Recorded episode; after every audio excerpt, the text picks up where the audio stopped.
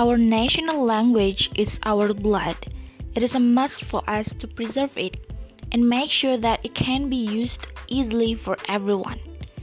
But we cannot ignore the presence of modernity, which support us to master new cross-border things, including language. We use English as international language as a media to connect with people around the world.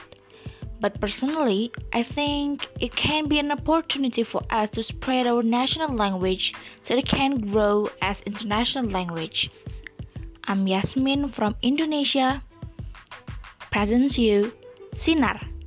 Sinar Indonesia untuk internasional.